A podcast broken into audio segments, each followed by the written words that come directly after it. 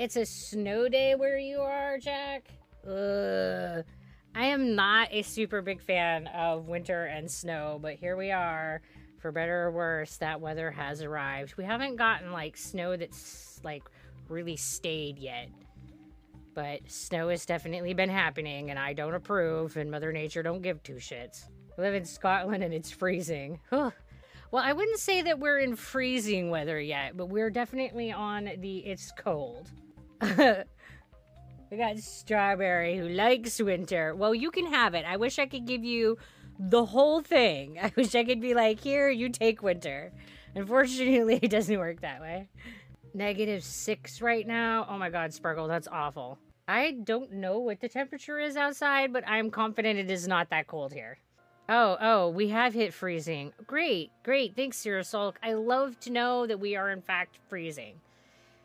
I was trying to like stay optimistic and think that we were like mid 30s, low 40s, but no, no, we have hit the hellish freezing temperatures. Great.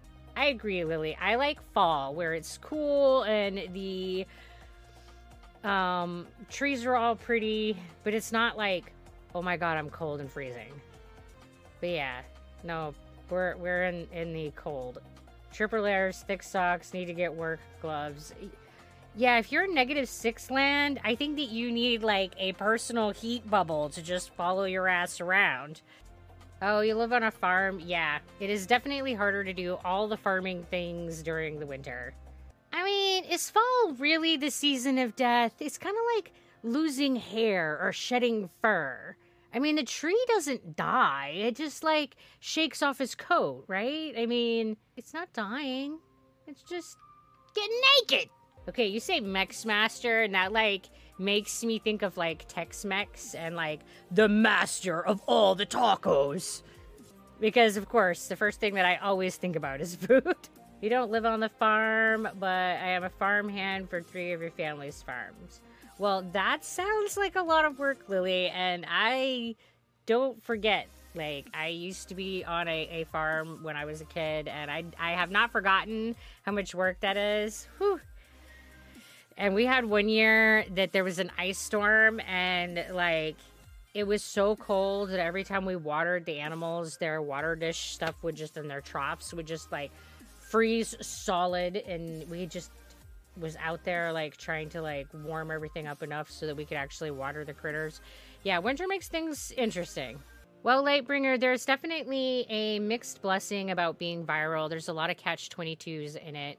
Um, and the thing to keep in mind is that just because you go viral does not mean that you will gain any kind of sustainable viewership um, especially when you're looking at something like Twitch, where your followers isn't the metric that actually drives how well your channel is doing. It's your average um, viewer number per your your live stream. So yeah, we have 140,000 some odd followers, but like right now we have 106 active viewers. So that 106 viewership matters a lot more to our channel than the 140,000 followers.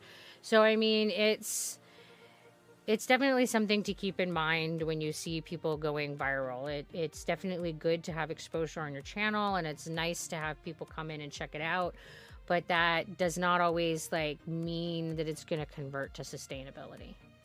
You're an inventor on YouTube. I'm trying in so many ways. Well, that's all you can do is put yourself out and be genuine and be who you are and, you know, just keep sharing your stuff and share it on all your platforms so that you can find where your niche is. I have to say that I didn't expect my niche to be Twitch. um, but here we are. and it is by far the social media platform that we are doing the best on. So it is not what I expected at all. I mean, on other social media platforms, follows and likes have more um, clout than on Twitch. I mean, it depends on what metrics each um, social media platform is looking at in order to push your content and give you different tiers of um, you know, their things like partner and affiliate and all that. You know, I don't know what they're called on other platforms right off the top of my head. Um, but like something like WordPress, your followers are absolutely a huge driver to how much your account is pushed to other viewers. So, you know, it depends on the site. I am doing okay. I'm a little bit tired, but not too bad. And kind of being a little tired seems to be my normal state of affairs. So, yeah. I didn't sleep as well as I had hoped to today. It was definitely an insomnia day. Yeah. Uh, you know, things are still overall doing pretty good. So, there's that. I mean, it could definitely be warmer, and I would be happy about that. But here we are in winter. You just bought a 2017 Dell Alienware R6 for my first investment outside of spending crap tons on my mobile games. Yeah, I mean, I will definitely say that having recently upgraded a lot of equipment, it really does make a uh, big difference in the quality of your recording and streams. Um, it's shameful in a way to me that everyone throw tons of followers at you but don't stay regular as viewers. I wish the best. I hope you get like 25k views. You deserve it. Um, well, I think some of that comes from people not understanding Twitch and people that came and followed being people who are used to TikTok because that's where a lot of this started was on TikTok. And your followers on TikTok again will have a influence on how your content is shared and pushed. So it's a difference of how the social media platforms work. And a lot of people who came from other social media platforms are not users of Twitch and they don't understand how the Twitch platform works and they don't understand that the follows aren't the number that really drives up the uh, account and it doesn't it isn't the followers that really um, makes you successful on Twitch. So, I mean, I think that's a big part of it. So, I appreciate that they're they're that they're being supportive and that they are, you know, making it so that our account is being seen by other people. So that that's cool too. You got a merch shirt that I've been waiting for what seems to be forever yesterday. It's early Christmas. Yeah, Lily, you know, I think that with all of the like um pandemic stuff, there are things that we ordered like pre-pandemic or early pandemic and stuff just sort of like trickles in now that things have like kind of settled and it's like, "Oh, what? Look, and it's like Christmas or birthday because it's a surprise, and I've totally forgotten that we've even ordered some of it.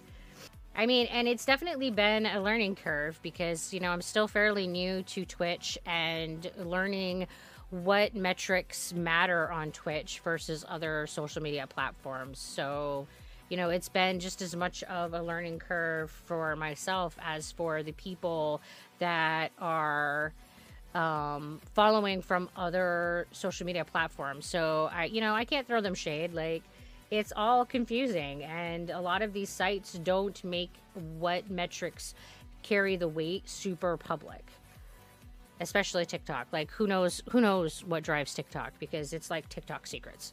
Well my headspace is not always positive. I've just long ago accepted that there are things that we control and there are things that we cannot.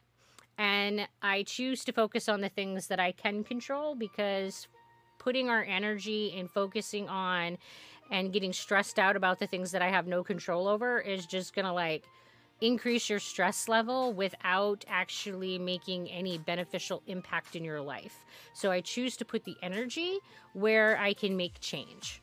Cyrusol. Tumblr, for example, has likes that mean nothing due to being a blogging site, so reblogs are required while Twitter is all likes and retweets are less important. Interesting to see how people struggle to switch between them.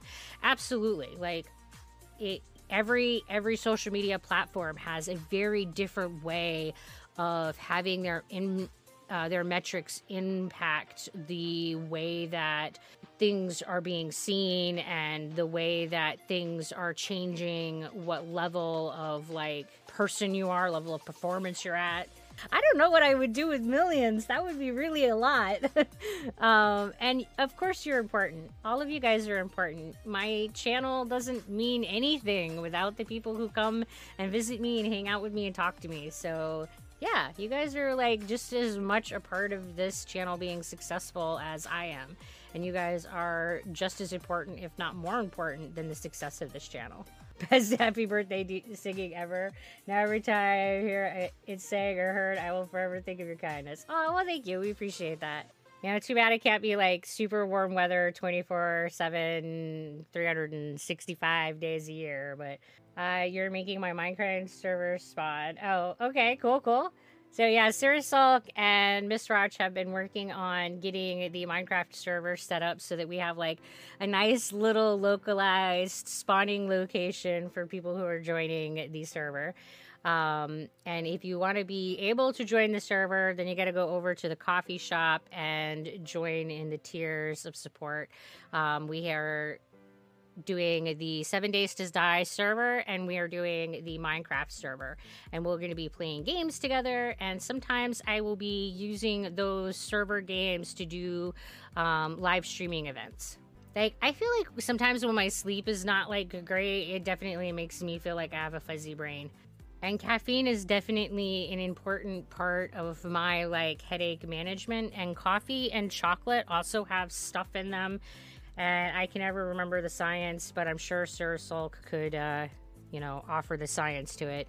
But there's stuffs in coffee and chocolate beyond the caffeine that are uh, helpful for headache, and um, so I benefit from from drinking coffee because of that. So I tend to drink at least two cups a day to help keep my um, POTS headaches under control there's much to be said for the um, benefits of cannabis, and there's much that people don't talk about the side effects and potential risks because just like any other chemical, it does have side effects and risks. Yeah, theobromine, that one. See, I told you Sir Sulk would tell us. But don't coffee and chocolate start a migraine if you're prone to having them or something like that. Okay, so caffeine is where you can trigger migraines and you can help migraines. So there's something called a rebound migraine. And this is when you are taking any kind of medication, and it's not just caffeine, but caffeine is the one that is most notorious for triggering migraines. Um, if you are taking a medication to prevent a migraine and then suddenly stop it, you will have what's called you are at high risk of having what is called a rebound migraine or a rebound headache. And this is because of the sudden absence of the medication lowers your migraine threshold and makes it so that you are more likely to have a migraine. And this is why they recommend that if you are taking migraine prevention medications that you don't stop them suddenly, but that you taper them off over time. Um, and this is true of whether or not it's caffeine. This is true of whether or not it is um, one of the seizure medications that is frequently used for um, migraine prevention. It's just you, you shouldn't stop meds suddenly.